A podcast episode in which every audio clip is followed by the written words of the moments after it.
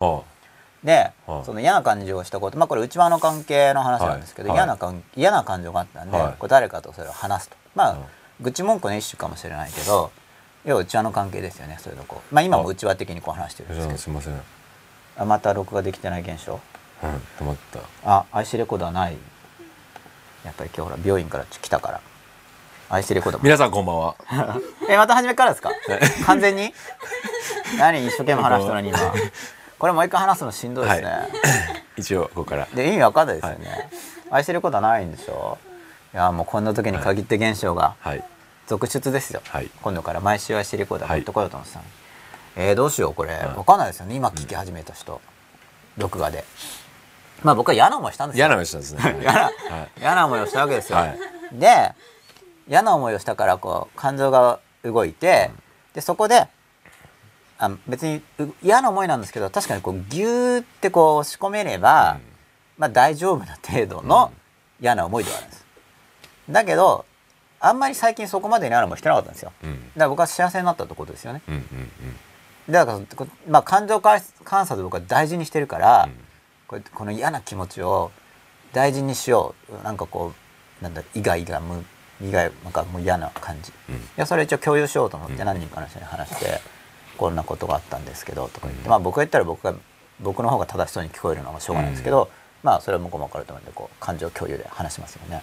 でまあ嫌な感じがして。でなんこの感じはでも感じたことあるなと思ったらその人は多分医者じゃないと思うんですけど、3人目だなと思って過去過去をずっとこう僕の思い出せる範囲で辿った時おにう。なんかこの感じ嫌な感じなんですけど要するにこんな感じのこの嫌な感じがぐわーってきたのは、なんかあんまないうんレア感があるんですよ、レア感が。うん。であうーんって思い出したら少ない。かいや3人だから数少ないわけですね。こそう。初めはその3人とかなんです、うんでその話してるうちに他の人にその事例について、であと思って「いやそんなもんですよ。そういう人いますよ」とかって言われちゃったから、うん。その吉永さんは社会経験が少ないから分かんないと思うけどみたいな言われ方ですよね。んそれそう感情表現を話した人？ほんならそのなんか肩書きに持っていくなんていうのかなだってそのツールが使いやすいどうかのどうかの話をしてるんで、は東大 VSMBA とかひ全然そんな関係ないっていうか、うんうん。っていうかなんで戦わなきゃいけないのみたいな話じゃないですか、うん。あ別にそのなんかわかんない。学校対抗野球とかやるんだったらうん。一種のプレーをしますけど全然そんなの僕は、まあ、びっくりしたわけですよね。話が通じないです僕としては。向こうから見たら多分すっごい話の分かんない非常識なやつなんですよ僕は、よく言われるし。でその人はそういう言い方してないんですけどね。うんだからそういう意味ではあのーある意味向こうは冷静なんですよ、うん。だって僕はだってあなたレベル低いとかって言ってるわけだから。僕は、うん。向こうはそういう吉永さんほどレベルが低いみたいなそういう水かけ論に向こうは持っていってないんで 一応。はい。ただそうなんかいや東大だから偉いと思ってんのかみたいな、うん。要するにまあ世界では無名大学だぞみたいなそういう返し方なわけですね、でそれでそういう人いますよって話になってあれいたかなって思って思い出したら2人思いついたわけですいたと思って。そこのそのいたっていうのはコミュニケーションの結果僕に似たような感情が出たそういうのを起こした人僕の中に。うん。が2人だなと思って。でもね2人とも医者なんですよ。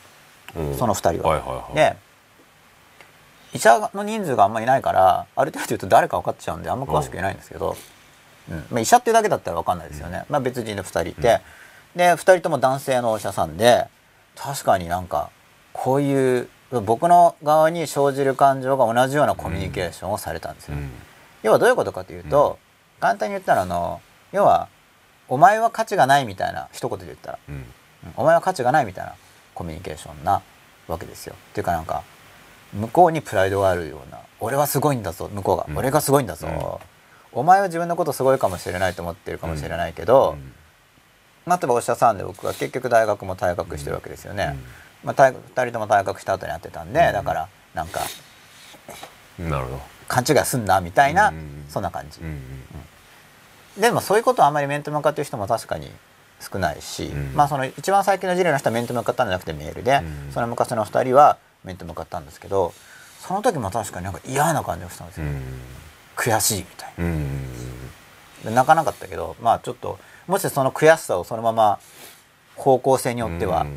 泣けちゃうみたいな、うん。やっぱ自分の存在を否定されたっていうんですかね。よく否定されるんですけどそんな風にあんまならないんですよ、うん。否定は昔からされてるんですけど、うん。そのなんかでなんかヒットしてるわけじゃないですか。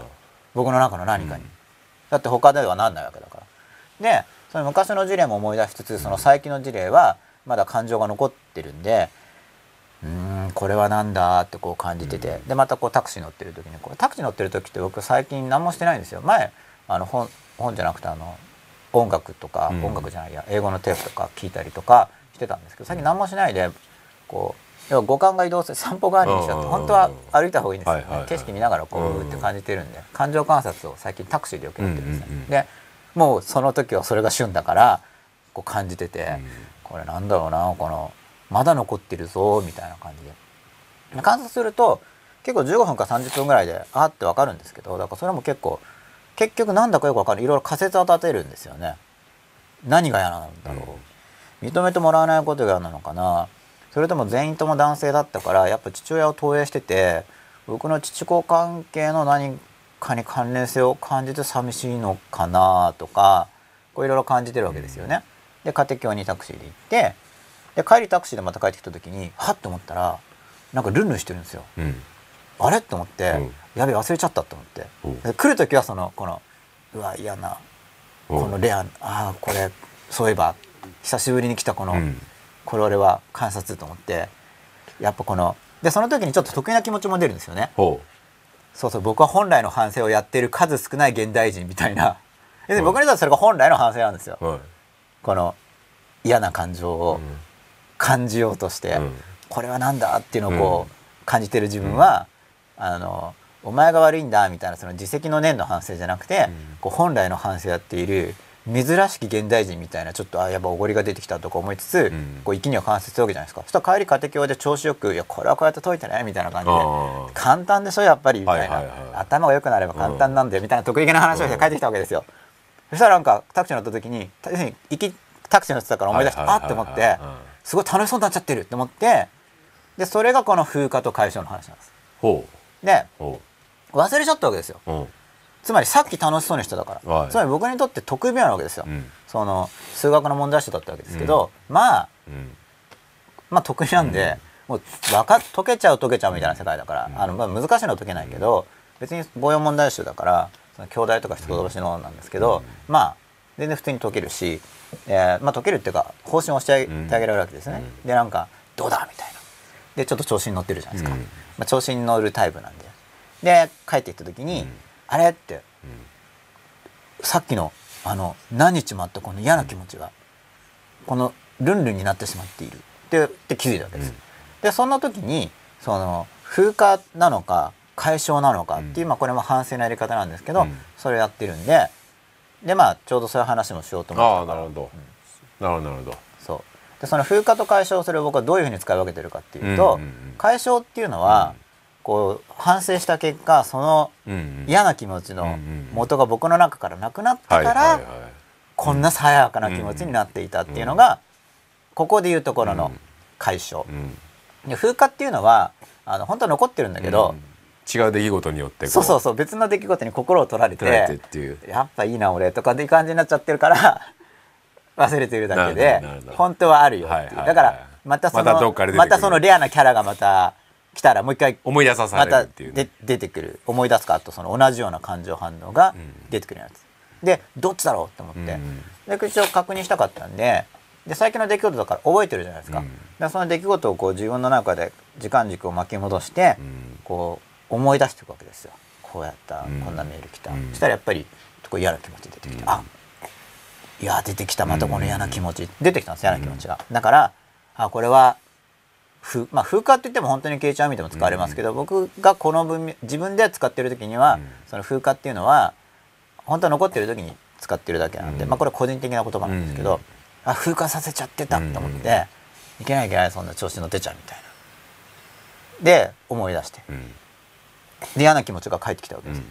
でまたそこで得意な気持ちが出るわけですよ、うん。なんか風化させないで本来の反省をやってる俺みたいな。あ 風化させないなんてあなかなかいないんじゃないのそんな人みたいな。うん。やっぱりあれだなみたいなこうなんてうん。感情観察とかって言ってるだけの人多いけど俺はやってるみたいな。うん。わかります？それ得意な気持ちが出てきたわけですよ、はいはい。でそれはいそれちょっと待ってみたいな、うん。ちょっとまた忘れちゃうんですよ、うん。その嫌な気持ちを、ううん。んだからその嫌な気持ちをもう一回思い出してでもまだ解けてないそれが。うん。なんだこれっていうのが。多分父親が関係してるっぽいなと思いつつ。でいろいろこうやっぱ昔のことを思い出してどこが似てたかなとか、うん。やっぱ僕の中の劣等感多分これ劣等感が絡んでるようなうん。嫌さなんですよ、まあ今そうですよね。多分。そう劣等感系うん。なんかのもう単純に話聞くとそういう分析にはなる感じはしますよね。そう。でそれを僕はまあ要するに自分例えば大学ちゃんと出てれば、ん。で医学部でちゃんと出てれば医者にはなってたっていうところを。そうだ。からもしかしたらそういうコースと僕が比較してるのかもしれないし、それとは全然関係なくそのバカにされる言い方をされる言い方の何かがうん。こう僕の対して反応が出るのかもしれない。でも同じようなこと言う人は要するに例えば学歴だとか社会的地位とかではい。多分吉永さんが普通に見てて無意識な判断としてはい。そう自分より下だって思った人が言った場合には精神的優位に立てるんじゃないですか？自分の中の処理として。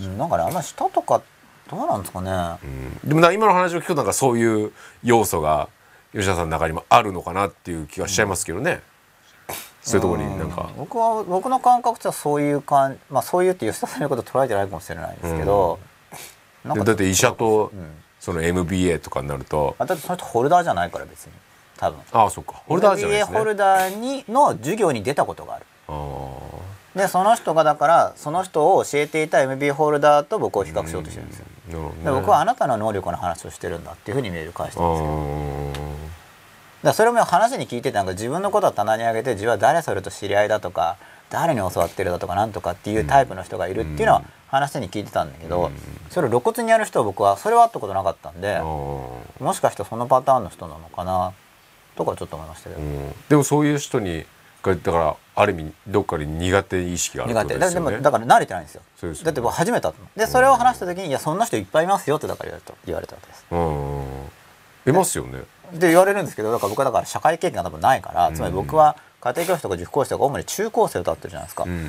であんまりその中学生とかだとあんで僕のイメージではだからやっぱある程度、まあ、30代40代ぐらいの男性なのかなって思ってたんですけど、うんまあ僕が話した人によるといや女性も結構いるよとかって言われちゃったんですけど、うんまあでも確かに女性で家柄とかあの、要するになんだろう職業とかで、うん。そんなのは問題外みたいなことを言う。人は確かに遠くで見たことはある。僕は直接話したわけじゃないけど。けどそれは確かにあんまり僕の心に反応が出なかったんで、うん。まあ、僕に向けて言われてないからなのか、うん。女性だからなのか、うん。つまり男性が言うことが僕にとってトリガーになるのかとか、うん。なん。かねやっぱ受け入れられたいつまり父親との関係を投影していた時に、うん。僕は多分僕自身が父親に受け入れられてないと思ってるんですよ、うん。それは多分ほとんど間違いない気がするんですよ、うん父親にとって僕はなんか受け入れがたい、うん。つまり受け止めてもらってる感が僕の中に持ってないんで、なんかそれをね投影してるうん。ような気がするみたいな、うん。でもそれが僕のかなり深い部分に関わってることだからまだよく見えない。っていうようなところで結構そこがテーマなんああですよね。そうか。男男の方か。そう。だからそんなの考えてないで本書けって話なんですけどまあそこは置いてまあ重要ですよねでもね結局そこはね。僕的には僕のことを言う僕自身のことだだからそういう時間がでもある程度取れるのは幸せなつまりだって本当にやることがそうなんだろう。もう押し込めてやらなくちゃいけないじゃないですか、そんなこれはなんだとか言ってやってらんないわけですよね。それは僕はその本を読む時間とかを持ちたいのと同じで、うん。そういう自分の心の中をうん。感じる時間ももっと持ちたいんですよ。うん。できちんとやっていけば徐々に解消していくっていうのは、うん。まあここは今ちょ今本当にちょうど他の感情部分とかで、あうん。ちょっとこれは掴んだぞとかっていうのもあるあるから、うん。そしたら楽になりますからね。なるほどね。つまりお本当にあの楽になるんで、うん。探り当てられれば、うん。まだちょっとそうやってだから探りを入れてるんですよこれは。うん。多分でも父親への拒否感あるなとか。でそれで母親父親が出てくるから母親のこととかも思い出してて、なるほど。うん、でこの間思い出したのがこれ多分真っ裸で言ってないと思うんですけど母親がある日その要はママはダメ宣言をされたんですよ。ほいやなんかそこでいついつですかそれ？いやすごいちっちゃい時。ちゃい時。幼稚園とか小学校。最近じゃないですね。最近全然最近じゃないです。であのなんなんだったかな。それであそうそれで学歴とかの連想してる時に結局僕もなんだこうだ言ってお母さんの言うことよく聞くいい子だなとかって思っちゃったんですよ。うん。パッて言うこと聞くみたいな。はい。で言うこと聞くいい子だから勉強してそれで勉強ある程度できたのかなみたいな。東大生とかってマザコン多いとかっていう話があって、うん。でも言われ要するに言われてやるからそそんなやってられるかじゃなくて、で僕も話はよくいい子だったよなと。でもなんかいわゆるみんなが言ってるマザコンとかとは違うけどとか考えてる時に、うん。あそういえばママダメ宣言があったと思って。うん。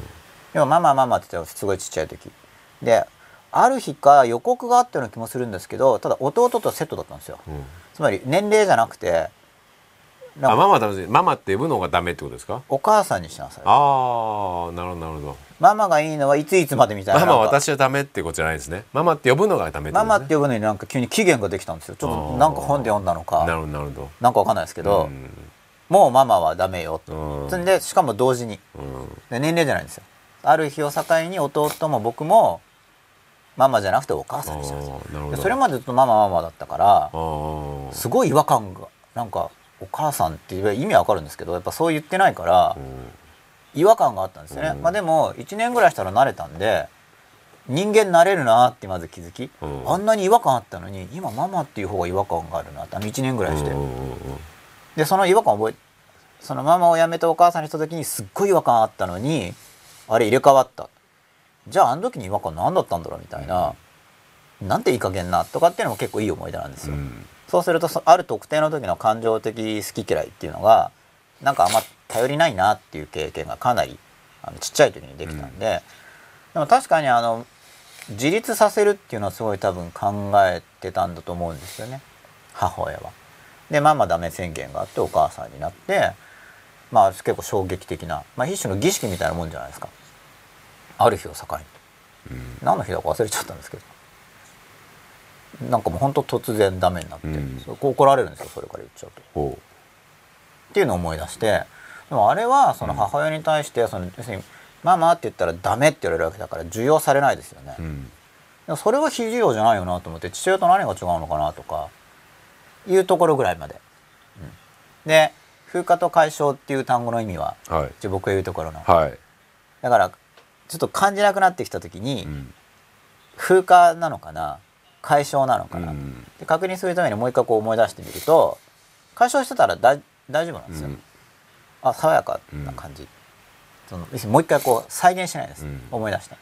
だけど再現する場合にはあこれはまだ残ってるぞっていうんで,、でそれとその過去の記憶を、まあ、これが反省僕が思うところの反省でこうクリーニングしていくと、だんだん楽になるんですよね。結局過去のに対する思いとかこううん。心の中で動いてるはずだから、うん。っていうような話なんですが、はツイッター見てもいいですか？いどうぞどうぞ。吉田さんからの話も一応吉田さんの話を遮りつつザーッと話しちゃったんですけどはい。なんか話さないとまた今度録音できてるんですかね？大丈夫です。まあでも前半で良かったですよね。ある意味悪口みたいなもんですもんね。ねあ。残んないのはね。あ。これは。そういうことで。守られてるんじゃないですか？嬉しいですね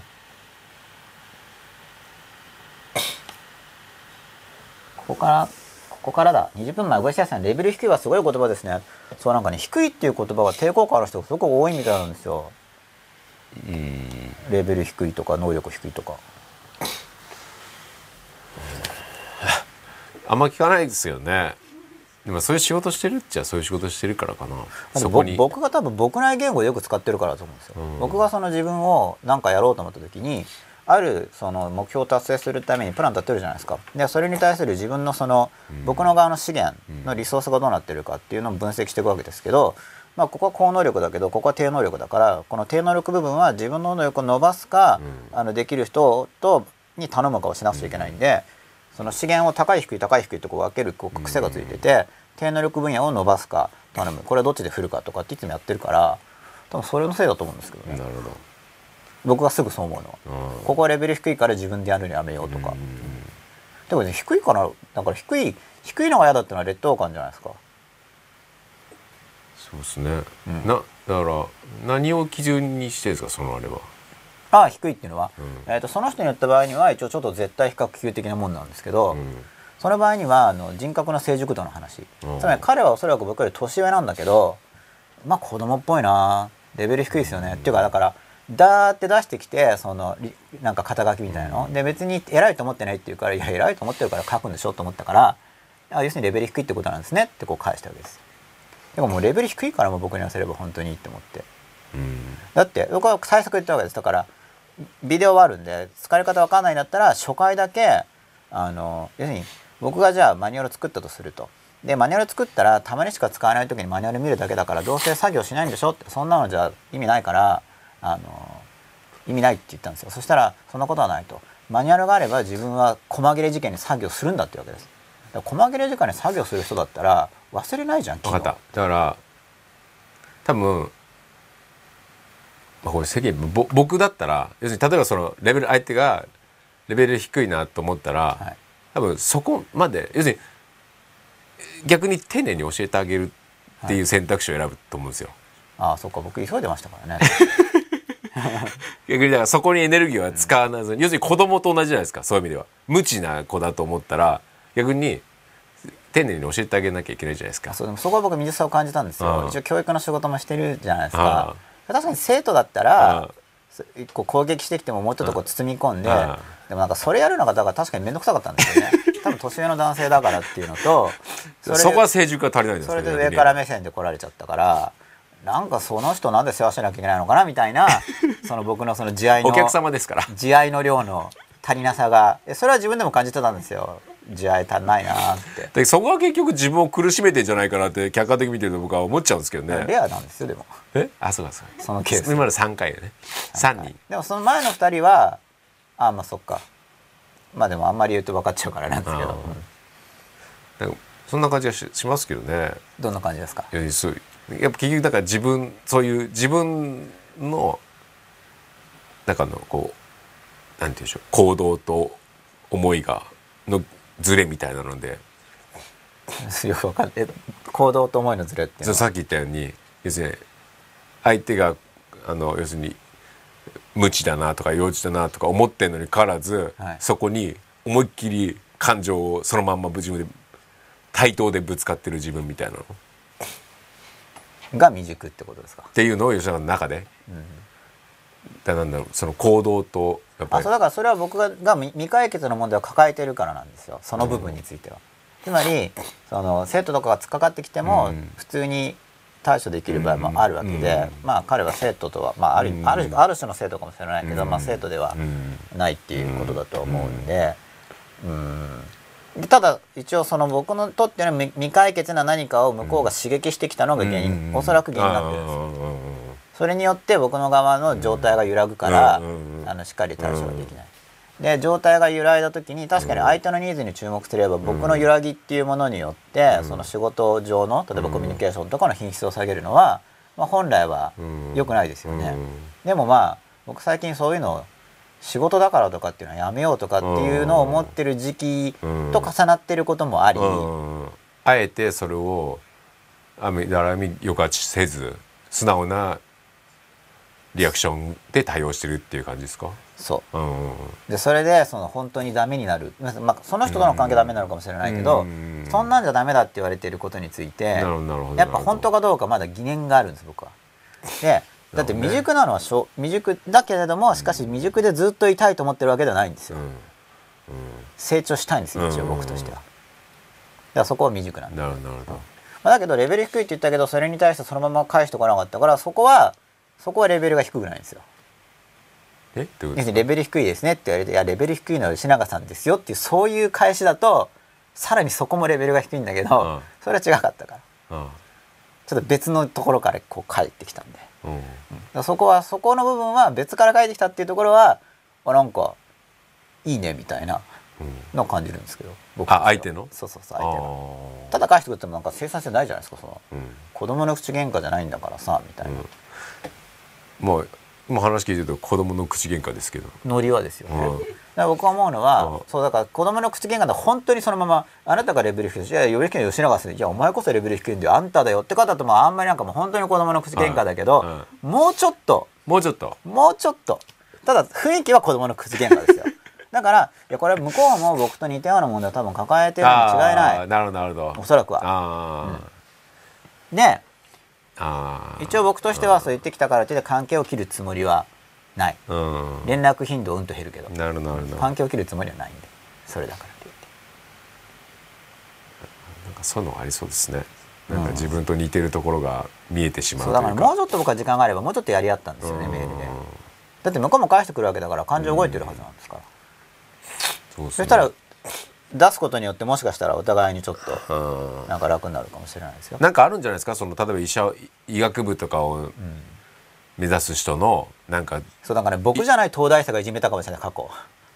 うん、なんかそのせ性質というか似たような資質みたいな部分が見えたりするんじゃないですか、例えばなんかなんか先生と例えば先生同士とかって、まあまず仲いい人っていないじゃないですか。あそういうのに近いと思います。なんかそういうのに近そうですよねなんとなくね。それに近いと思ううん。そういうもんそういう感じですなんかおそらく。そうですよね、かなりそういう感じだと思います、それはぜひなんか見えたら先生同士仲良くなってほしいので。なんか仲良くなんか嫌なんですよね。関わりたくないなでもそれがだから成長見たくないなんかなんね長を阻害するかもしれないです。多分そうだと思いますよ。ですよね、うん。それ理性的に。だけど、うん。いやー一生関わらなければ楽だなみたいな思っちゃうんですよね、やっぱなんか先生なんだろうなんかやっぱそういうプライドなのかプライド、プライドとか劣等感とうんか。っ、ていうのはあるんだろうなと思いますよね。でも多分先生同士にしか見えないなんかこう嫌なとこが見えたりするんだろうなって気がしますけどね嫌なんです僕も今思い出してる多分無意識なのかもしれその嫌さを今かやるためにこう感じながら、うん。何なのかなそれどこなののかっていうのを一応分析してる感じなんですか？そうまず分析する前は感じることが感じて感じて探して。でその感じた要素が何なのかっていう。仮説を立ててなんかしっくりくるんですよやっぱり。自分なりに。ああこういうことかみたいな、うん。でそれをこう一生懸命感じてって、まあ、まあ僕はよくその感情の種類、うん今回だから種類っていうのがだからよくわかんない。劣等感な、まあ、意外がとかっていう、まあ、ちょっと擬態語表現になってますけど、うん意外がするあのやつみたいな、うん一応あと類例としてあの時の、まあ、その過去の2人、うんあの時とあの時も似たのを感じた。で刺激源は、あのー刺激源はあれなんですよね。多分批評されたことなんですよね、うんでこれなんか仏典かなんかでその批評に起こるのはレベル低いよって教えがあるんですよ、うん。お釈迦様が言ったとされてる仏典ってあるじゃないですか。あのもうちょっと昔で僕もそういうのも前は覚える派だったんですけど途中から暗唱するのやめたんで暗唱するとちょっと引きずられるからうん。中学の時はデール・カーネギーとかもあの章末のまとめとか覚えよう暗唱しようとしたんですけどまあ暗唱は暗唱で効果あるんですよ。あるんですけど、うん。暗唱だとそれになんか、引きずられる面があるから、むしろ覚えないようにしようっていうふうに途中からはやっててそれもなんか要はい正当性のない怒られに対する未熟な怒りみたいな項目があるんですよ。こういう時に怒るのはレベルが低いんだよっていうような教えがあって、あの根拠がない理由で非難された時、うん。根拠がない理由で非難されて怒るのはレベル低いね。あと必要以上に大きな声で怒られたからってうん。感情動くのはレベル低いですね、あとそんな言い方しなくてもいいようなひどい言葉で怒られたからって感情動く人はレベル低いです。なんか8つぐらいあるんですそういうのが、であなたはレベル低いねって言ってるけどあこれあれだなお釈迦様が言ってたレベル低い人俺だみたいな。わかります？この感じ。まさにそれだから。うん。これは根拠のない。僕の側からすると根拠がない。言われがなき非難と感じるものなので。うん。言われがなき非難をされた時にその感情が動くのはいまいちの人である。あでもそのいまいちの人であるみたいな書き方があるからそれもレベル低いとかっていうのにつながってるのかもしれない。要はこういうのはレベル低い。レベル低いとかいまいちですねいまいちですねいまいちですね。いまいちですねなど人間にとってどんなものがいまいちでどんなのが素晴らしいのかとかっていうのが書いてあるわけですよ。でそれですよ。だからもうまさに、まあ、別にメールなんで大きな声でとか言われてないですけれども正当性ではない。あとその関係ないこと。つまりそのそこで東大とか僕としては関係がないから、関係がないことでなんか非難されてる。だからそのそで大きな声とかっていうのは前は確か僕すごい嫌だったんですよ。大きな声で怒られると、うん。そんな言い方で、まあ、声声色と単語両方含めてそんな言い方じゃなくていいじゃんっていうのがあったんですけど、まあ、そこは意識して、まあ、だいぶ大丈夫になってきたんですよね、まあ、一応その時は直接対処ができなかったんであの大きな声あの逆刺激で、うん。より大きな音でと思ってあの電車が通過するところに立って、うん。電車のガカガカガコンっていう音のところで、その音をこう慣れる練習をしたりあの大音響のライブに最前列で行ってもなんか何かが耳が痛くなっちゃってやばいなこれ死ぬかもしれないとか思いながらでもこのスピーカーの音で怒れる人間は地上にいないとか思いつつそれに何日も行ったりとかですね。でそうやったら確かに全然怒鳴ってる人の声の方がちっちゃいんですよ。うん。そのライブのスピーカーより。でああまあそんなもんか。みたいな。それはできたんですけどね。うん。あと睨まれると嫌なんで動物園に行ってこうライオン見に行ってライオンってなんか目つきが動物園で下手ってるはずなのにやっぱなんか怖いんですよ、あの僕からすると。要するにそれは連想してあライオンの目つきに似てるって思ったから、檻に入ってても怖いなとか思いながらこうライオン見たりして、まあやっぱ旗から見てたらレイオンって変な人なんですけど、うん。それは僕はその視線に対する僕の反応の練習をしていてはいそれはあの類似してる刺激源でやるっていうタイプのやり方、で対処してたんですよ、うん。だけどその言われがなき非難つまり内容的なもの、あの声色とか、単語とかだけじゃなくその意味する内容に言われなきものと感じた時に動くなと。でそれが何なのかしかもかつそのじ僕の父子関係と関連がありそうなんで、ちょっとこれは結構いろいろだからそのいろいろこうほ掘りほじくり返せるいい糸口であるだろうとは思うんで、これはちょっと今年ぐらい1年ぐらいかかるかもしれないけど、今年来年とちょっと見ていけば多分関連して父親関連のものがいろいろほどけてくるかもしれないみたいな。でそうするとじゃああの人は結局いいきっかけをくれる人だみたいな感じででそういうのをこう観音様の化身だみたいな教えもあるわけじゃないですか。そういうふうになって導いてくれたんだとか、でもそれはなんか僕はなんかもう庶民相手に適当な教え言ってみたいな感覚がついてっちゃうんですよね、うん。どう思います？そういうのなんかそういう感覚感触が出ちゃうんですよ、なんかもう庶民を強化しようと思ってそんな言い方してって感じません、僕はそういう反発が出ちゃってそういう教えはあるなぐらい思うんですけど、でもなんか認めたくないわけですよ。確かにそれがきっかけになって僕は自分の感情を見れるわけだから良いきっかけを与えてくれる人であると。それは実際事実としてはそうだと思うんですけどそれは手柄なのかもその人のみたいな。そういうのはどう思いますか？いやどどうですかね。僕だそう僕そういうのほとんど勉強してないので。気にしないタイプ。知らないんですよ。あこんな教えがあるとか。そうそうそうあの人こんなこと言ってるそうそうそうそう。まあいろいろありますよね、でなんか僕はだからまだそうだから人に人の手柄？感謝できる時もあるんですけどやっぱり僕の側に怒りが動くような内容になると、要するに怒りと感謝いかいか一部できるんですけどちょっと僕にとっての少し深い層と関連しているような怒りに関してはその刺激源に対する感謝がうまく出せないんですよね。本当はだから僕が自分の心をもっと楽にしたいのであれば、うん。そのきっかけを与えてくれる存在だからうん。感謝できるわけですよ。理屈としては、うん。しかし感情的には感謝したくないんですよね、そうですね。でもそういうモデルを持ってるからどそう親なのかなでもそれって。僕はだから、さっき言ったようにやっぱりその教師という先生の、はい。やっぱり批判に弱いっていうのはもう多分全員にまあ僕も仕事からやっぱり何十人っていう先生見てますけど、あどんなんでカチンってきます？やっぱり自分の多分講義にはい、批判されたらやっぱカチンときますよね。どんな感じでですか？心の変化すごく感じますよねそれ吉田さんが批判するんですか？そうですそうです。僕撮影するじゃないですか。どんな感じで批判するんですか？であそこから撮影するじゃないですか。分かりにくいっすね、とか言うんですかそうそうそう。そう思いっきりです。思いっきり言います思いっきりえー、面白い。はい、でも全部僕それ僕の仕事だったんで。やっぱり分かりにくいのをそのまま商品にすると分かりにくいものになっちゃうから。そうそうそう。そうだ僕がだ高校生のコンテンツ作ってたらもう高校生気分で、はい、だから高校生を授業やって分からり「いやにくいと。全然わかんないです」とかわざと寝たりとか。わざと寝てるんですか？そうですそうですまああえてそういうのちゃんとその感覚になって。あこれ高校生なら寝るかなそうですねそうですね。そういうのをちゃんと見せるとか、はい。っていうのが仕事今はやってないですけど、だったんで。怒ります？だからおその起こらないような関係性を作ってやりますけど、はい。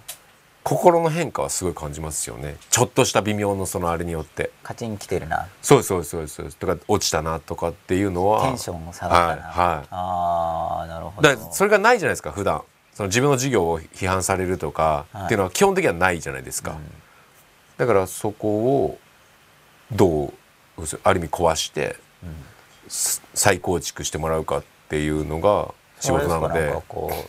ポテンシャルを引き出す映画監督みたいな一応考え方としてはどうなんですか？でもそれでけ結果として、まあ、多くの先生にやってよかったですって言ってもらってるので、はい。要するにそういう機会がなかったのでっていう、だからその信頼性信頼関係とかをつく作るにはすごい時間かかりますけど、まあ、ある程度のその仲良さを作ってから、まあ、関係がすごいそうですね、まあ、そういうのやりりながら徐々に徐々にこう、ある意味いい意味で壊していって、はい、でそれがどんどん進んでくると向こうもで一緒に作っていくっていう。関係性を作っててみたいな感じですよね。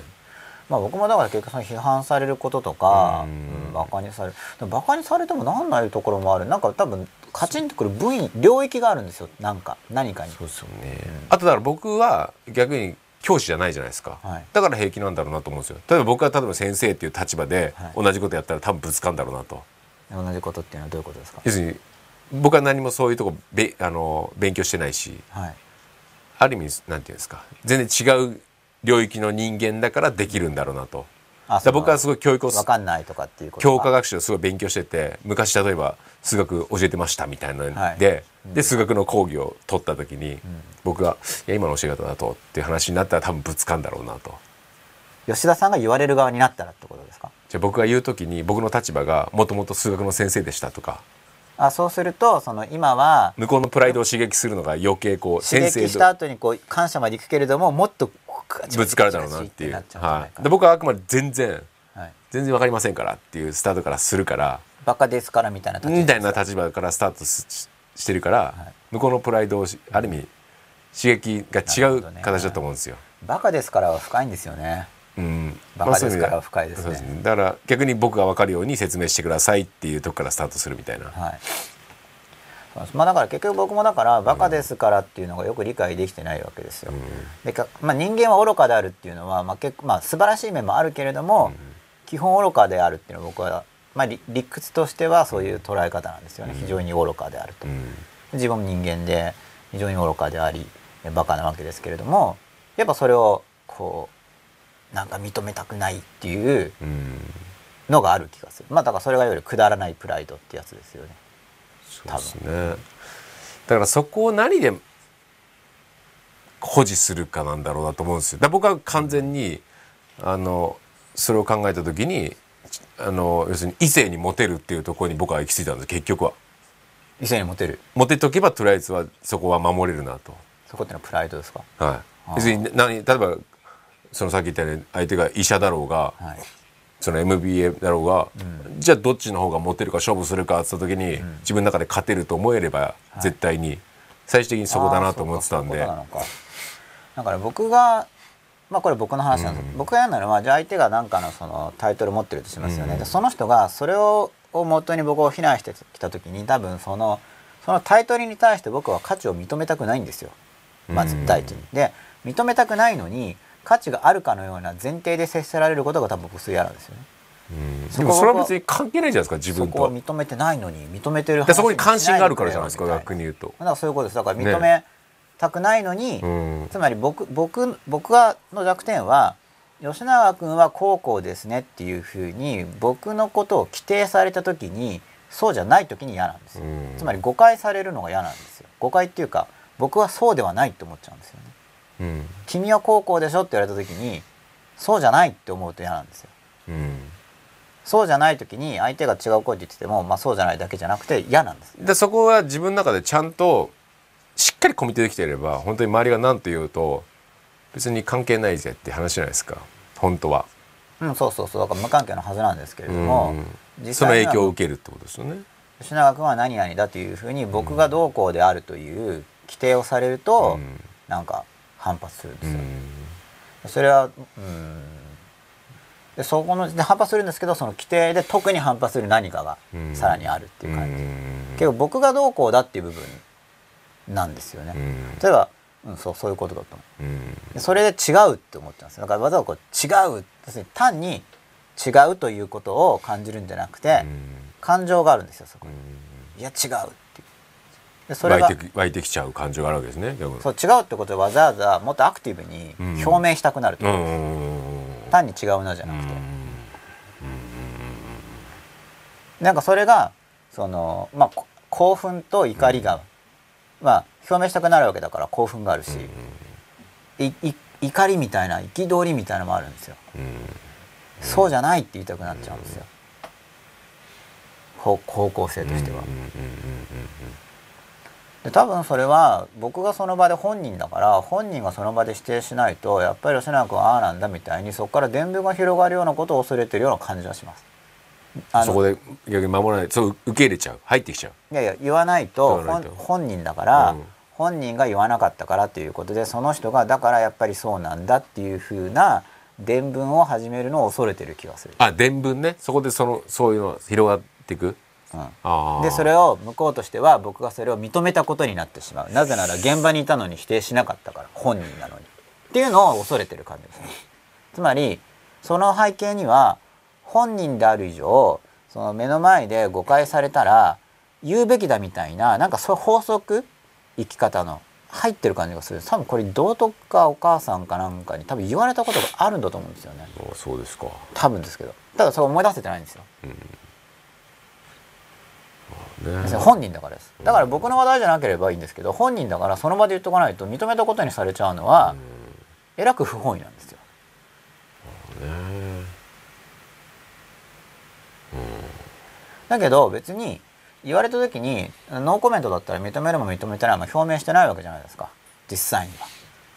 でもそこがまだあの感情的に対等できてない。多分あ誤解は解かなきゃいけないみたいなルールがある気がする自分の中に。うんまあだからそれ全部誤解。僕もなんかどちらかというとそういう批判のあれはずっとあのちっちゃい頃からう受けましたけど今考えると、まあ、大体僕に非があるなっていうふうな僕の中ではすごく思うんですよ。何かしらの非が絶対あったなっていうふうにやっぱ全部それが処理できたのでそうですね。全てにおいてやっぱ僕要するに僕の未熟さだなっていうふうにはい、思えたのでうん、すごく楽になりましたよね。そうですね。自分改善すればいいだけだなっていうふうに、僕はまだその自分が未熟なはずだっていう面が多分にありますね、うん。つまり未熟なはずだこはずなのはわかるけれども、うん。未熟であるということが自分に了解がしっかりまだできてないものが結構ある、ね、なんかだからままあでも真っ裸やってきた体の部分もすごく大きいと思うんですけどやっぱその僕自分の未熟さみたいなものを自分の中で受け入れられた時にやっぱ他者に対する未熟さもすごく受け入れられるようになったっていうのは思いますよね。だから不完全じゃんみんなっていう。すごいですよね。やっぱそこはすごく本当にコミットできてだから感情を乱すってことが本当なくなったんですよ。あ素晴らしいことですね、うんやっちゃうよね。でね吉永さん言ってたように。あそうそう。その感じにね本当に思えるんですよ、仕事上でも。素晴らしい、うん。僕それでき我ながら結構できる領域もあるんですけど、うん。その 全然できなくて、うん。カチンってなるところがまだ残ってるんで、うん。そこがなくなってきたら僕の人生はかなり楽になるな、うん。いや楽になりましたよ僕も本当に。いいですね、うん。そこ目指すところですね。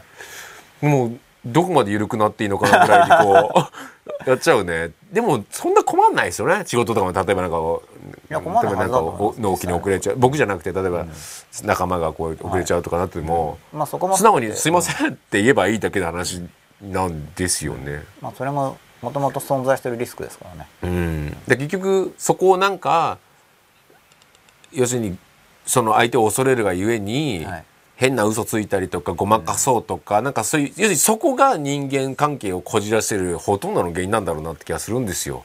そうなんですよね、うん。そうだから僕もそれがもう両方あってだからこ我ながら素直に言えるなっていう面と、うん。これは言えないみたいなまだそのあるんですうよ、ん。これはまあ多分言えないみたいな。あるとは思うんですよ、まだ。僕ね、だからそこはチャレンジですよね。やっぱそれをだから僕はこうなくしたいです、うんやっぱそれがあることによってうん。もう苦しみが生まれてることは理解できるんで、うん。まあ、だから納得でき納得までいってないからうんしちゃうんですけど一応理解はできるんですよ。だってそこで嫌なわけじゃないですか。そうですよね。これは言えないとかっていうのはうん苦しいですよね。そうですよね。だからそうですね。だからやっぱ自分の中でまだ、えーそういう苦手意識とかまだ出し切れない部分っていうのは相手の中にもそれを見るじゃないですかやっぱり。はいはいだからその分分は多分トラブルを招く要因になるんだろうなっていう気がしますよね。今日ずっと言ってる事例もだから相手の中に多分自分を見てるんですよそうですよね。先生同士っていう話も結う局ん相手に自分をなんか、そうですね。やっぱそうすごい客観的に見てると思いますこれよね。も真っ裸で出てきた話ですけど、うん僕もだからまあ使えてる面もあるし今日の人は僕は実際には適用できてない事例ですけどうん一応やっぱり多分形としてはうん。僕の中にある僕が認めたくないうん。自分自身をうん。多分見てるんですよ。そうですよね。その人の中に多分そうですよね。のはずだと多分、うん、僕も誰要するに先生紹介するじゃないですか。はい。まあその何が勝利会したかもしれないですけど、はい。僕は要するに友達だから同志だから、じゃあ3人で飯でも食い行こうよっつって、はい。まあここがつながることはほぼないですね。でしょうね、はい。はい。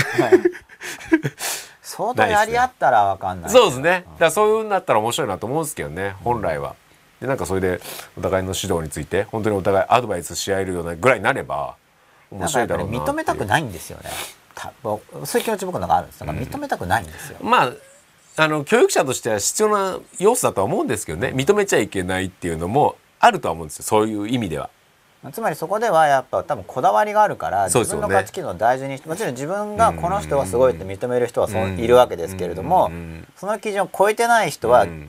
認めたくないんですつまりどうでもいいと思えなくなっちゃうんですよね。うん。あの基準があるから。そうですよね。自分の中に。そうですよね。いやそれはと思いますよね。やっぱそれは自分の仕事だからうん。なんか基準持って取り組んじゃってるんですよやっぱ。そうですね。で基準持って取り組むのはもちろんいい面もあるんですけれどもうんそのいい面だけを残したい。うん。けど僕はいい面だけを残せるところまではまだ行ってなくてうん。嫌になっちゃうんです。まあそうですよね。まあでもその潔癖さも、でもね必要だと思う。潔癖とかね自信がないんですよ多分。うん。っていうのはやっぱ難しい。まあそれはどんな仕事も難しいと思うんですけど、うん。まあ教育やってるじゃないですか。そうするとやっぱ難しいんですよ。うん。つまり例えば数学とかだったら解き方わかるからそう教える時に別に自分が解けて教えられてノリノリになるかもしれないけれどもでもやっぱ難しいんですよ教育は、うん。結局やっぱ。うん。相手がいるから。うん。で今教育が難しいって言い方をしました。も仕事が難しいんですよ、うん。たまたま僕は教育の仕事をしているからそれが僕にとっては教育は難しいっていう現れ方をしますけど、でもやっぱ多分どんな仕事もやっぱ難しいんだと思うんですよおそらく。これもただおそらくになっちゃうんですつまり僕は十分にまだ共感ができなくてつまり自分が教育の仕事をしているから教育は特に難しいってやっぱ感じちゃうんですよね。うん。知らないから他の。うん。他のはだから理屈なんですよ。うん。難しいはずであると。うん。でも体感としては僕やってないからやっぱ教育は難しい。うんその特に難しいものに取り組んでいる自分みたいな観念があるんでっていうことは難しいって感じてるってことはまだ自信がないんですよね。つまりこういうふうにやっていけば導けるぞっていうのが本当にクリアに見えてるんじゃないんですよ。ある程度のスキルは自分でも持ってると思うし、うんたまに我ながらいいぞって思う時も、まあ、たまにでもなく結構ある一応あるんですけど、まあ、それずっとやってるから、うんでも見え切ってないのが分かるんですよ、見え切ってるっていう段階にはうん。決していないんですよ、うんつまり自信がないわけじゃないですか。だから嫌なんだと思う多分僕の場合は。本当に本当に自信があれば多分もっとウェルカムかなっていう感じがするんで、いやそれはそそれこそさっき吉田さんが言ってましたけど、うん。だって本当に本当にその導きとかが見切れるんだったら、別に大人だろうがなんだろうが相手が未熟でもうん。見えちゃうわけですもんね、まあそうですね。こうすればいいみたいな、そうなってないんで。うん。でもそこに行きたいっていう願望はあるんですか？最最終的にはというか方向性としては。ある。であるんですけどそこに行くためには普通の行くとかっていうよりは僕の中の何かをこうまあ手放していくといううんやっぱり真っ裸でうん。掴んでる何かを話していくことによってうん結果的うんうにん。そんな風になるのかな。っうんうんうんうんていう、うん。うん、だそう究極までやった時に本当に究極にたどり着けるかわからないけれども、うん僕とし僕が自己評価をした時に自分で良くなってるって思える面はやっぱり手放してる部分だした部分だから、いや本当そうですね。とりあえずなんかもう手放し切ったけどっていうところに行くまではそのアプローチが続けられるかなって。いう、うん。要は自分としてはもう全部手放したのに、まだ残ってるとしたら次のフェーズがあって今度はこれかっていうのが見えるかもしれない。それはまだ僕はたどり着いてないから分かんないんですけど、うんでも僕はまだ手放せてないものが残ってる段階だから、うんこれはまだ手放すっていうアプローチがうん。継続できる場所ですよね、うんだからそこを、まあ、何年かはかかると思う。ちょっと集中してやりたいなと思って、うんそうですよね。でもなんか抵抗感とか出てくるものって本当に重要ですよね。うん。なんか抱えてるはずだから自分が。そうじゃなかったらもっと穏やかですもんそうですよね、あなんかカチンってくる必要がないじゃないですか。なんかあるんですよね。だそのなんかをなんかで終わらせない反省してる自分をなんか評価しちゃうんですよね。だかああなるほどね。ら それも気をつけないといけないんですよね。なんかで終わらせない自分がなんうとしてるちゃんかと自分を。それをなんか。向かい合おうとしてる自分で。そうそんな自分を評価しちゃうわけですよ。なんかで終わらせてないぞみたいな。それ5万だと思うんで多分おそらく。そういうのも含めて手放していきたいなと思っているんです、50分前ありきたり33愛さん MBA ホルダーがなく。これ僕よくわかんないです。だから結局その肩書きとかではやっぱ一般化難しいですよね。結局個人個人見ていかないと本当わかんない。そうですね。例えばだからその属性があってじゃあ例えば別に MBA でも東大生でもいいですけど東大生っていう中にある人がいるっていう図式じゃなくてある人がいる時にその人の属性が例えば例えば東大法卒とかっていうのが、うんうん。なんかその人の属性としてそういう経験を通過してますっていうモデルの方が見やすいと思うんですよね。そのグループで見ちゃうんそうですね。だからなんなんですかそのなんかこう自分じゃなくて側にいろいろつけるっていう概念が。なんすか側って。外側。外側。だから要するにまあだし資格なんかも僕は中よりも外なのかなって気がするんですけどなんか持ってるとか、誰々知ってるとかなんかその自分の人格さっき言ったようにそのはい。人格が育ってるというよりは、自分はそのままだけど周りにいろいろと肉付けしてるっていうような人が僕はすごい多いなと思って、うん。鎧着る系ね。鎧着る系の人が多いなと思って。だから全然僕は魅力を感じないですよ。だってそういう MBA もででじゃあどうなんですかっていういやそう思いますよね、う。ん。で僕なんかそんなすごいんだったら稼げばいいじゃんだからそうなったらどういう人徳な持ってる？人徳っていうかなそのしなんだろう、ね、人格？はい。要するに素晴らしい人間になってるわけじゃないですか、人として。はい。そういうのってもう多分無意識に感じるもんじゃないですか。その語りとか語らなくても、あそう。感じるはずなんですよ、うん。だから僕がもっといい人になれば、うん。なんかもっといろんなことがうまくいくんですよ。って思う。そうそう多分そうですねだからそん本来は例えば勉すごく勉強したりとか、か感じるから人は。なんかやったそうでも絶対そうだと思うんですよ。やっぱりねそういう持ってるこの人嫌だなとかそうですね。この人うん。なんかいどこに依存してるかなっていうようなところでで本来はちゃんとどんどんやればやるほど何にも依存しなくなるじゃないですか。ますよ別に要するにその存在が。存在がもう。存在自体に価値があるから、うん。なんで別に何も語らずとも、存在の価値がとりあえず死なないでみたいな感じになりますよね。そうですね。いてくれればもそうですねそうですね、いてくれることが嬉しいし、うん。ありがたいしみたいな、そうですよね。だからそうそうなったら僕は自然とわすすごいなって思うとは思うんですけど、あんま合わないですね。やっぱりなんか。うん、やっぱめっどちらかというとその側を側で自分をすごさをアピールしようとする人の方が多いなっていう気がするので、だから僕は正直だからその恐れるに至らずっていう人だらけなんですよね。別になんかはい。あのまあその僕が合ってる範囲が狭いのかもしれないですけど、そんないないなっていう。なんかそういう要するに自分の感情やばいなっていう、むしろあすごく感じたいんですけども、はい。あんま感じないんですよね。やっぱりこうパワーが増してきてるんじゃないですかねある種吉田さんうんだからそうですね。会いたいですけどねそういう人に。どんどん会っていきたいしそういう人とつながっていきたいなとは思うんですけど、まあ、でも本当存在を良くすれば、うん。磨けば、うん。やっぱいろいろ解決しちゃう気が僕はすごくしそうですね。ねそうですね、うん。まあ、少なくとも学歴なんていうものはもう全然あのまあどうでもいいことだなってそのいうそれこそさっきのレベル低い高いの話そこで見る時点でもレベル低いんですよねって僕そうですね。そうですねね。うん。まあ、それ参考情報にはまさに実際そういう体験をしてきてるわけだから、うんその人の履歴として、うん。まあ、ストーリーというかその人の歩んだ道としてそうですね。意味はありますけど、うんじゃあ今どんな存在になってるのかそっちですよね。うんだからうん。その時時点は多分すごいと思うんですけどそこにだから依存しだすと本当にまずいだろうなっていう気がしますよね。依存してる人が多いなっていう自分じことはゃないはずですよね。そうですねそれはすごく感じますけどね、うんだからなるべくなんかそういうのはうん何もない状態要するに、ま、それこそ真っ裸の時にどんな魅力が残るのかっていうのをとにかく意識するのがすごく重要じゃないかなと思いますけどね。そうですね。うんいや真っ裸は僕大事だと思ってますよ。うんねで真っ裸っていうのはだから、まあ、本当存在存在しても抽象的な言い方ですけど、いわゆる自分じゃなくてもっとその存在、まあ、実存って言ってもいいかもしれないですけど、うん。そういうまああんま単語当てはめなくてもいいような、うん。まあ、あり方っていうか、うん。それが大事なんだとなんかそうですよね。なんかそういう、うん結局その不安があんまないとかだからしかも不安がないっていうのが、なんかあるんだけどちょっと変に隠蔽されてるとか、うん変な感じ方をしてるからないとかじゃなくて、うん本当にないとか、うん本当に恐れてないとか、万有とかじゃなくて、うん恐れるべきことをなんか、うん。無理して恐れてないとかではなく、本当に恐れてないし本当に大丈夫みたいな、うんで実際に大丈夫だという結果を見ても、そういう状態に入れることが。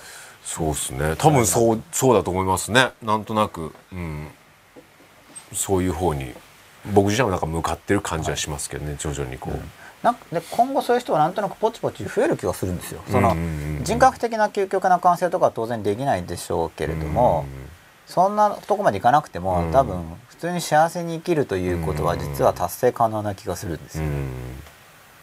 100点じゃなくても幸せになれるはずだかそうですね。まあ日々改善されてって、はいまあそれが幸せじゃないですか。ある意味昨日よりもやっぱ今日がいいっていう状態がずっと継続されるっていうものはできんじゃないかなって気がしますよね。ちょっと23年ですごい幸せになる予定なんで一応2015を目指して2015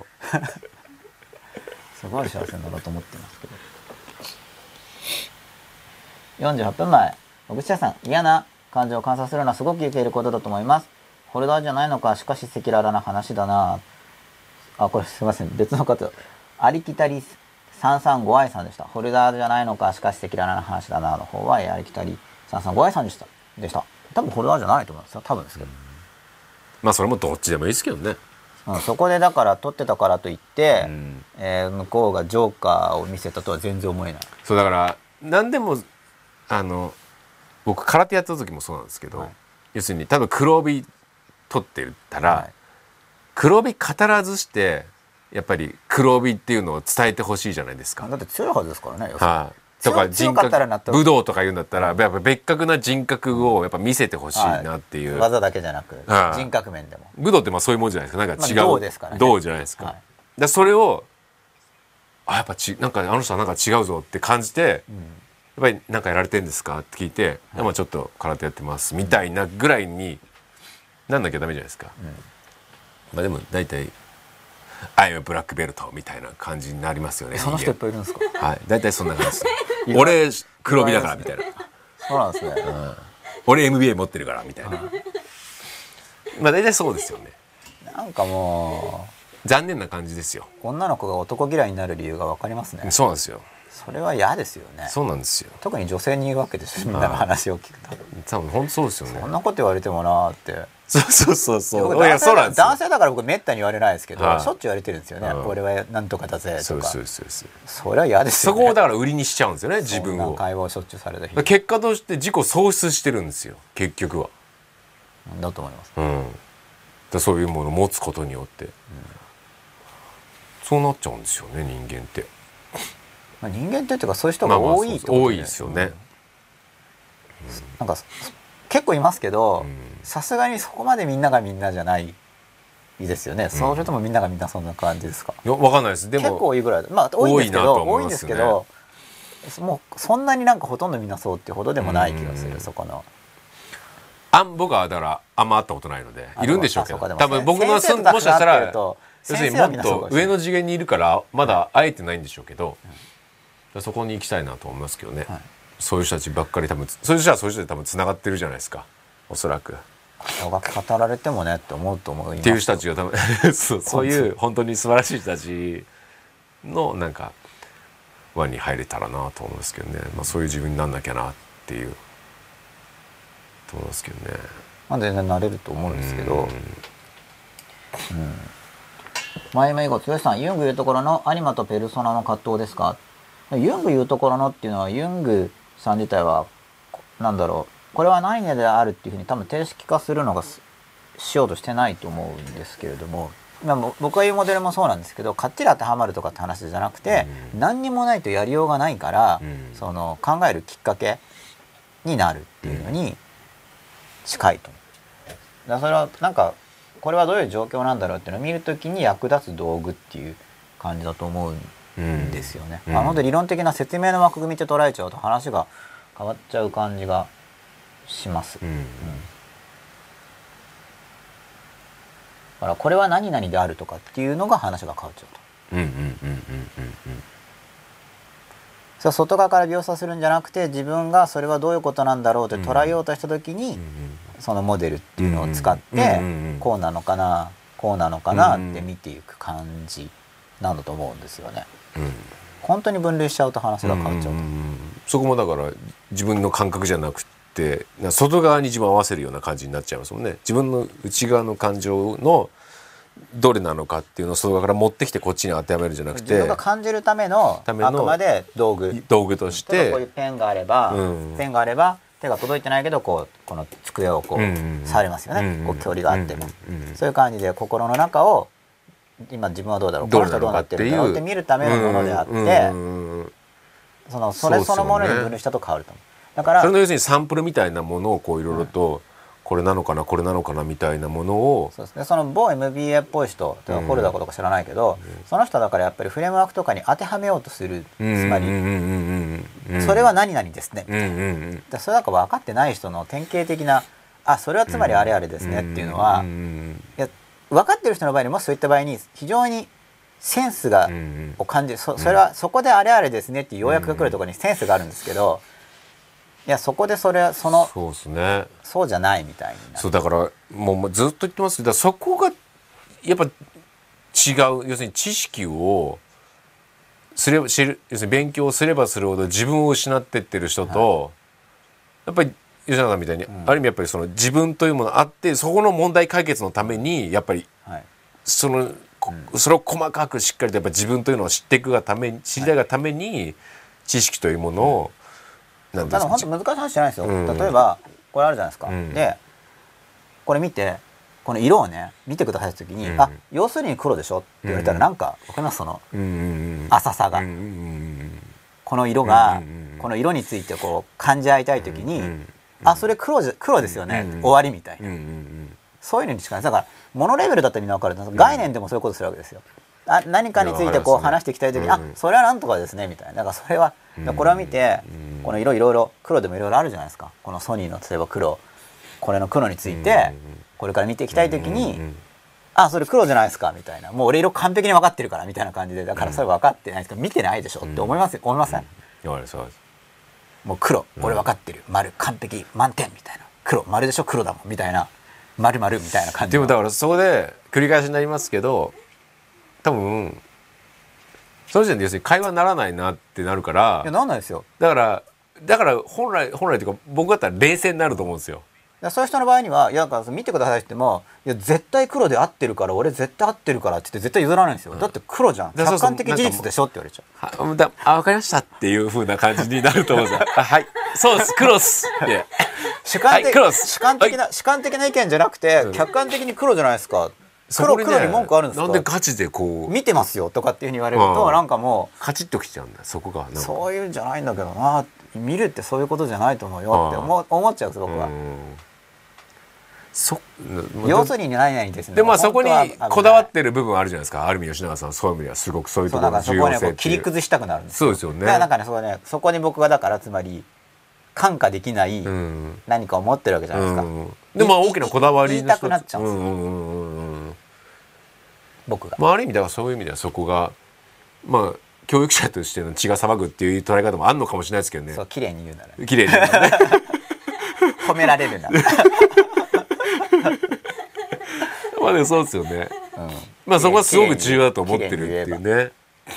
うんただそれがさっきの黒帯の話なんですよ。だからうんそれが僕が本当にできるようになった時にはうんなんかいちいち言わないんですよ。うんだけどうんその感じる力がある人がそばを通った時にああの人はなんかうん開いてくれる力がありそうっていう爽やかな風が僕側から出てなきゃいけないと思うんですよ。あね。さっきのアイオンブラックベルトじゃないああうん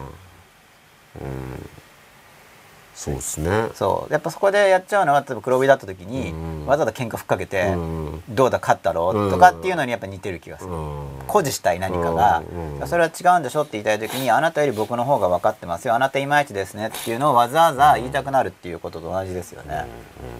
それは。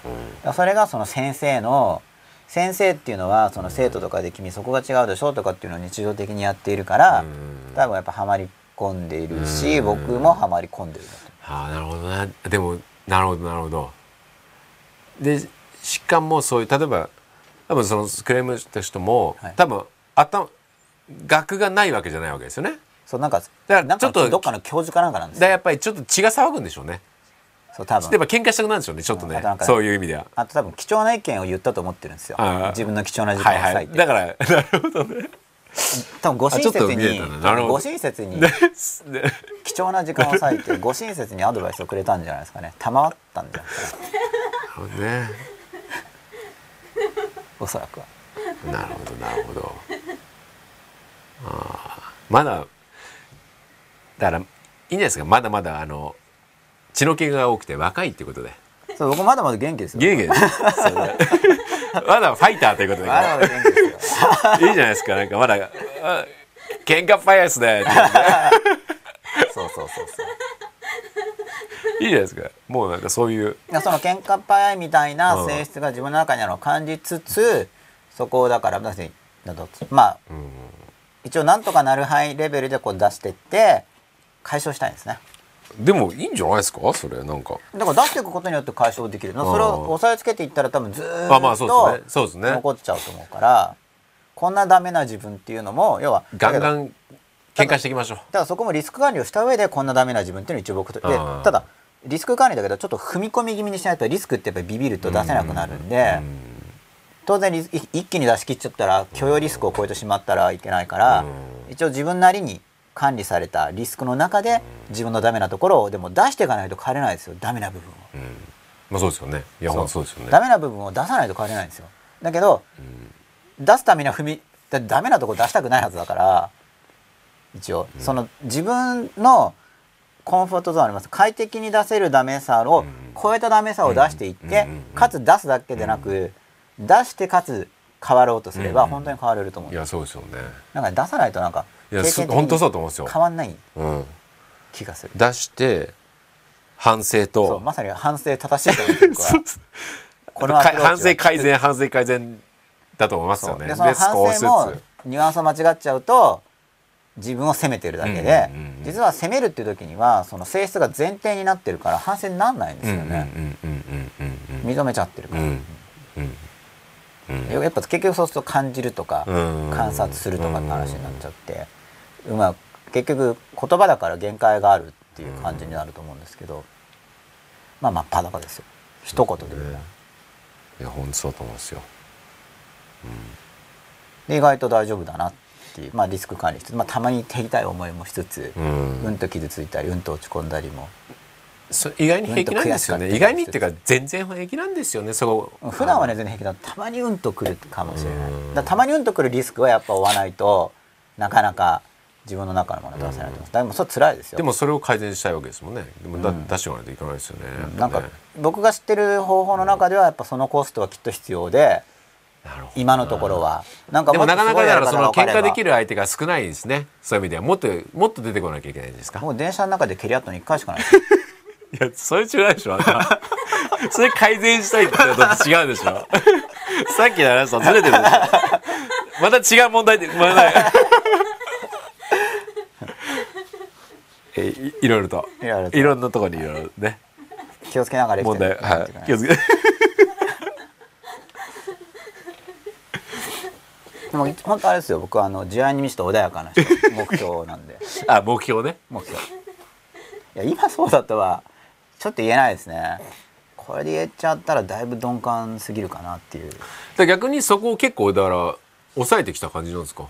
あの攻撃心をですか？うんいやだいぶ抑えてきますね。それはやっぱね父親がこもう明らかに攻撃的なんですあよーなんか飲むと血だらけで帰ってくるみたいな。でなんか暴走族がブンブン外で威嚇してるみたいな。何やってきたんだみたいな感じじゃないですか？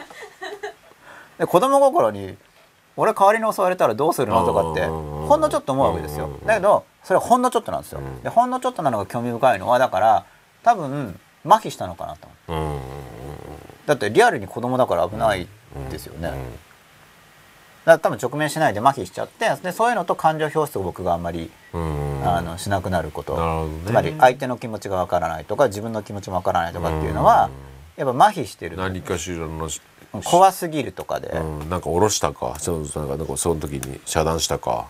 だと思ってます自分では、あ要するにあの無表情で、うんだから怖くないしですよ。でもそれはその怖さが遮断されなんかの。だから怖いが怖感じないため怖すぎて。ってことですよね。うん。だと思う多分。そういうなんか仕組みが人間の中にあってうん。っていう感じなのかな。要はそのうん。それでその逆うん裏返ってすごい愛情を感じたりとかっていうのがよくあるわけですけれどもそういう僕も多分そっちのタイプなのかな、うんそれがその逆転して父親に対して自分が愛情があるから、うん。そのうんそこで愛情があるっていうのを思ってないとうん受け入れがたくなっちゃうんですよね。だから一緒にいるっていうふうにしないと一緒にいることが説明つかなくなっちゃうんで自分の中で。そうですね。なんかいろいろ複雑な、まあ、みんなが複雑なものを抱えてるはずなんです。一人一人。で僕も僕で複雑なものを抱えていて、でもその複雑なものをあのもう僕は解いちゃいたいんですよ、うん。こうなんかぐちゃぐちゃいやもう絶対それは絡まってる紐みたいのをうん。もうと前は解かなくてもいいのかなって思ってた時もあったんですよ。うん。そのまま死ぬんじゃないか人ってって。で自信がついたんですかね。なんかその程度のことであれば一応手間はかかるけど、うん。多分生きてる間に解ききるなと思って、おそらく。その解ききるっていうのと人格的に完成するってちょっと多分意味が違くて、小さい時のなんとかっていうかっていうのはかなりできるなと。うん。だけど自意識が発達して自己判断の間違いとかの方がひょっとすると難しいかもしれないって今のところ予測してますね。それはやっぱ悔いが出ちゃうんで自分で判断してやったことだから、うん。俺はなんてことをしたんだとかっていうふうにもっと思っちゃう気がすなんかそういうのを感じるのあるんですか？る。いっぱいありますよ。まあいっぱいあある中にででかいのはまあ何個か。まあでかいやつでもそれとそこのリンクしてるかもしれない。リンクしてるかもしれない。ってことですよねそこはちょっと見ていきたいそういうのが見ていきたい。つまりそういうの見ていくことに関心があるんですよ。でそれはそこまでの人生経験があるから見見ようとも思えるし、見ていく。要は見ようとした時に何も取り付く島がないのではなくまだ自分としてできることがあるっていうふうに感じるのは、うん。これは経験を積んだからなんで。つまり20代の初めの頃とかよりも今の僕の方が自分でその自分のことをどうするかについてやりようが見える、やりようが見えるってだけでずーっと最後まで見えてるわけじゃないですけど。そうそうね。本当に。うん。最終的には自分の内面の旅ですからね。もう違うなんか僕大丈夫だと思うんですけどね、真っ裸だから2015で一応14なんですけど15って言ってるんですだから、うん。あのバッファで。バッファでね。で2015で一年。14なんですけど実は。1年で一言っちゃう年で大丈夫ですかバッファうーん。わかりません。はい。延長するかもしれませんが だいぶ真っ裸にいけるのではなかろうかと。もしかしたら甘いかもしれないですけどね。まだそれ以上、そまあそれ以上長いともうちょっとやる気も出ないんで。まあ3年ぐらいまずじゃないですか。まあもっと先も設定はできますけど、本当にこう取り組んでいくためには、よくイメージできないから、ね。僕基本3なんですよね、うん。あと3分3時間3日でやるぞ。はいはい3週間、はい3ヶ月。なんか3だとできるんですよね。数えやすいんで。3だとこれやってこれやってこれみたいな。うん。こう感覚的に捉えやすいから3でいくもう身についてるわけですね。3の3の法則が。そう3なんですよね。ホップステップジャンプみたいな、3でやるとなんか覚えやすい。あのなんか負負担感なくすごい。なんか2なるほど。とかだと逆に中途半端な感,、まあか感な感覚なんですけどね。で3つに分解するとまずこれやって次あれでこれだぞとかってやるとなんか覚えやすいんですよ僕が。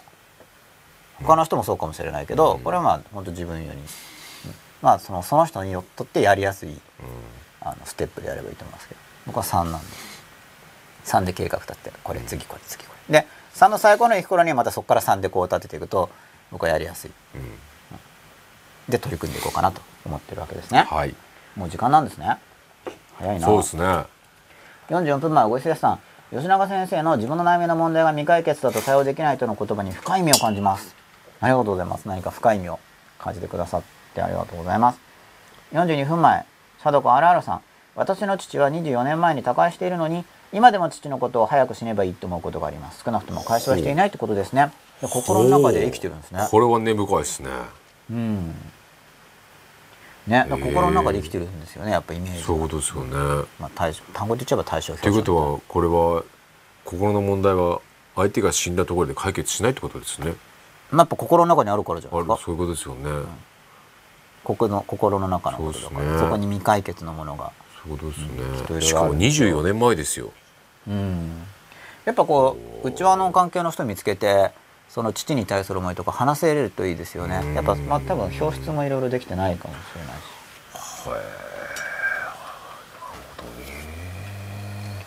24年ですよ。長いですよね。まあでもそんなもんなんでしょうねきっとね。僕もちょっと体験はしてないんですけど前目ごつよさん生まれ落ちて初めて影響を受ける深く受けるの両親からですよね確実に。共有する何かがあるかないかで友となれるかどうかの境があるように思います。うん。まあ、やっぱり何かしらの共有がないと友となれないしそのやっぱ深いところがつながっているほどやっぱ当然深い友になりますよね。うん。でどっちかっていうと深いところの方がより抽象的になるから人間としてつながりうると思うんですよ。うん。表面的なところってむしろ個別性が高くてうん。ずれるからうん。そこを合わせようとしてもなんか短い期間合うかもしれないけどうん。お互い変わっちゃうともうずれるとかってやっぱなりやすいうん。気がします。24分前小串康さんです。吉永先生が下がって人を導こうとしている感じが伝わりました。これどこから伝わったんですかね意外な。どこからですかね。そんな話ありましたっけ？褒められてしまいましたねあ ありがとうございます。あ22分前前目が強い前迷子強いさん。吉田さん、輝く真っ裸感出してます。お。いいっす鎧手放したいですね。ああありがとうございます。吉田さん輝く真っ裸感が出てますよ。嬉しいですよね、うん。テカテカですね。あ15分前なんだなんだななんでなノートさん。こんばんは仕事って難しいって吉永さんが言われたことについて。最近感じるの感じるんですが法人格という人格と法人の中にいる個人という人格。その似て非なる 2, 人2つの人格性がごっちゃになってしまう法人格論ってありますか？なんか難しい表現ですね。これは経営者ってことですか？自分が。そんなことないのかな？法人の中にいる個人という人格だから。うん法人格論ってあるかっていうとちょっとよく知らないんですけれどもまあだけどそのアイデンティティとかであとその組織の、まあ、群衆論とかはよくうん論じられてると思いますけどね、うん。例えば企業内部だと自分一人だったらやらないようなその自分一人だったら倫理観の歯止めがあることとかでも会社のためならうん。やっちゃうとか、っそうですね。ていうのはよく論じられてますよね、うん。ああやっぱあるんですかそれは。実際によく観察されるうん。からじゃないですか。そうですよね、はい。い、やでもそれはあともうそれをもう経営のための技術として使ってる趣すらそうですよね。ありますからね。うん。仕事ですからっていうので許されることがいっぱいありますからね。いっぱいありますからね。これも興味まあこれもその真っ裸を考えるときに自分って何なんだっていいうや本当そうですよね。そこでまあ使い分けてるとやっぱどっかで疲弊するはずだと思いますけど僕自身はそれを分けないようにしたいって思ってるから、うん。まあそれで株式とかにしてないのもあるんですけど、うん。個人事業で、まあ、ちょっとこれも分かんないですけど節税し始めるかもしれないですけど、うん。うん今のところうん個人事業でやってます、そうですね。まあ斎藤ひとりさんが言ってたからっても大きいんですけど個人化しないでなるほどなるほどね。やるんだよって、別人格作らずに、うん。まあそう言いながら斎藤ひとりさんの後ろ見ると株式会社なんとかっていうのが作っているんですが まあ本社はってことなんですよね。でよく知らないですけど組織をなんかもういっぱいあるからでかいから。なるほど。11分前青川0729さんそれ要するに黒ですよねという人確かによくいますね。仕事の場面で頻繁に出くわします。いやーいるんですよ。だから見てないでしょって思いますよね。例えば僕は一生懸命吉田さんについてこうじゃあアメリカの人に僕の番組してて吉田さんとかして「ああジャパニーズね終わり」みたいな。はいや日本ニーズはじゃあ日本人合ってるけど合ってるけどじゃあ吉田さんの話をしてるんだからと思いますよね。このこんな経験があってとかっね。あ日本人そうですねみたいな。分かりますとかって言われて。どうします？分かってないですよねきっと。ね。でもなんかそれでいろいろ説明しても「いやだって日本人って客観的事実じゃないですか。私は間違ってません」みたいな「キリ」みたいな。まあ間違ってはないですよね、うんうん。間違ってないんですけど。まあ難話通じるの難しいですよね。間違ってるって言うんですかみたいな。いや合ってるんですけど。あっちですけど。合ってるんだけどなんか金庫のドア開かないよみたいな、とかね鍵合ってない。合ってるけど開かないみたいな。そんな感じ。そうですね要するに何々ですね本当微妙なんですよ、4分前アンダースコアレスカンダースコアさん消化。少しずつやらないとなかなか感情的になれないので意図的にやらないと私は一生風化のままにしてしまいそう吉永先生勇気がありますね。尊敬。こうしたものをシェアしてくださってありがとうございます。なんか100円も近づくとだんだん褒められるように、いねや嬉しいことですね、ははい、頑張ってやって。慈悲が。頑張ってやってきた。甲斐があると。ね。でもありがとうございます。そう意図的にやらないとやっぱり、まあ、感情さん強いですよ。まあ、敵じゃないんですけどね。だからうん自分の中を見るチャンスっていうかやっぱ多分、うん。僕多分前もこれ図式で書いたと思いますけどやっぱ訴えかけてるんだと思うんですよ感情エネルギーで、その意識側の自分に、なお前だけが自分と思うなみたいな。そうですね。なんか僕は最近すごく意識をす思うのは、はい。要するにやっぱり自分の中にやっぱり愛情を、はい。やっぱり生き生きてる間に本当に出し切りたいじゃないですか出し切りたいですよね。そうだから、ん。そうなった時に余計な感情とかに煩わされたまま死にたくないなっていう気持ちになるじゃないですか、やっぱそこでブレーキがなくブワンって出しブーンっったらやっぱなんか一つなんかやりきった感が多分そうだと思うんですよ。僕なんかそうじゃないからやっぱうじうじしてると思うんで、うん。僕はそうん。そこをすごく思うとなんかどんどん素直になってって、はい。どうでもいいことなんですかくだらないことはどんどんどうでもよくなってって、どうしたら自分の愛情をもっともっと出せるんだろうっていうことに集中できるようになってくるな。まだまだ出せないですけど出し切れないですけど、逆に余計なマイナスは、とりあえずなくなってくるっていう感覚はありますけどね。うん、なんと思います。ね、無駄なところにエネルギーが漏れてるっていうのに対しては、すごく無駄無駄無駄無駄っていう感じにすごく自然と思えるっていうのはあるんじゃないかなと思いますよね、だからそういうところになんか焦点当てるとなんか要するにもっともっとこうこういうところにの処理が、はい。もっとなんかこう真剣に向き合えるし、かつもっとライトな感じで向き合えるんじゃないかなって気がしますけどね、なんかね。うん。まあ、そういうの感覚で探りながらこ探りながらね。っちだって分かればう前ん。に進めると思うんで。有限ですから命は。そうなんですよね。死んじゃうんですよ、ね、死んじゃうんですよ。やっぱりね。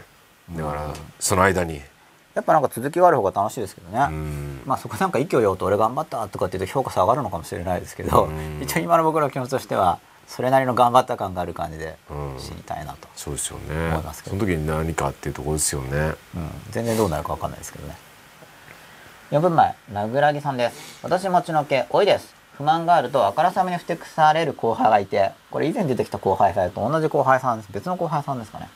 仕事に支障が出ているのでどう言ってやろうか考えているとそんなやつをどうこうしようと思うなんてあんたも若いねと知事に言われました。いやー若いんですね、いいんじゃないですかね若くてね。いいじゃないですか。それも多分まあっていろんなアプローチがありますよね、はい。徹底的にやり合うのも一つのアプローチだし、はい。コミュニケーションですよ。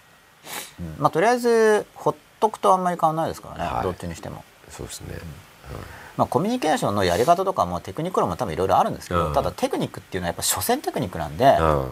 まず本当にぶつかっていくっていうのが先にあってその次にテクニックだったら多少うまくうまくいかせる方向に向くとは思うんですけど基本とりあえずやっぱこう心と心を経験の。うんぶつけていかないとそうですよね。いや本当そうだと思うんですよね。成功と失敗も含めて経験なんで、うん。その体感からスタートしないとやっぱりなかなか本当の意味で、あとね納得いかないですよ。やっぱ自分でこうどんどんどんどんぶつかっててなんかダメだとしても自分でし自分なりに頑張ればうん。よくやったって思えると思う。うんうん、自分としては。そうですよね、いや本当そう思いますね。別の後輩ですということで書きもいただきました。別の後輩さんなんですね、もう後輩さんマップ作ってこ関係性あ 便利ですよ。だってはあ。多分そんな人数いないと思うんで自分を中心にこうマップ作ってはあ。この関係がこうでこの関係にはこういう問題があってこうしたいとかってとにかく全部整理整頓整理して順番つけて順番にやっていけば結構できますよいろんなことが。なるほど。まあちょっとギリギリになっちゃったんですけど終電ですもんね。はい。はい。あタクシー呼んでない？まあこんな時に限ってってね、はい。でまあ、今週もまたあのその風化と解消はい。合ってます？ということで、はい。その感情が問題として取り上げたかった感情が消えた時にこれふ単に風化させちゃってるだけなのかな、うん。解消してるのかなって考えて扱いたいものについては再度感じ直してどっちかなっていうのを見てみるっていうのよかったらぜひやってみてください。ということで今週はここまでで、来週もまた水曜日にね。はい。来週もまた水曜日の10時ぐらいからお送りいたしますのでよかったら見てください、皆さんありがとうございました。ありがとうございました。おやすみなさい